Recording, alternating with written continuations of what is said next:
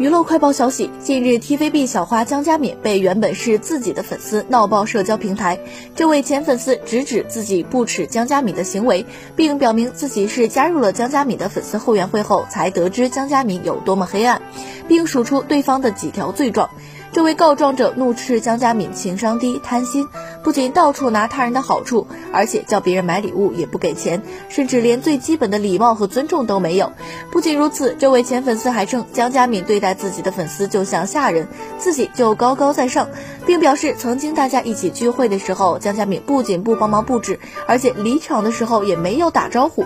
不得不说，江嘉敏自出道以来就一直绯闻不断，如今更是爆出她的相关丑闻，相信 TVB 高层对江嘉敏也将传话。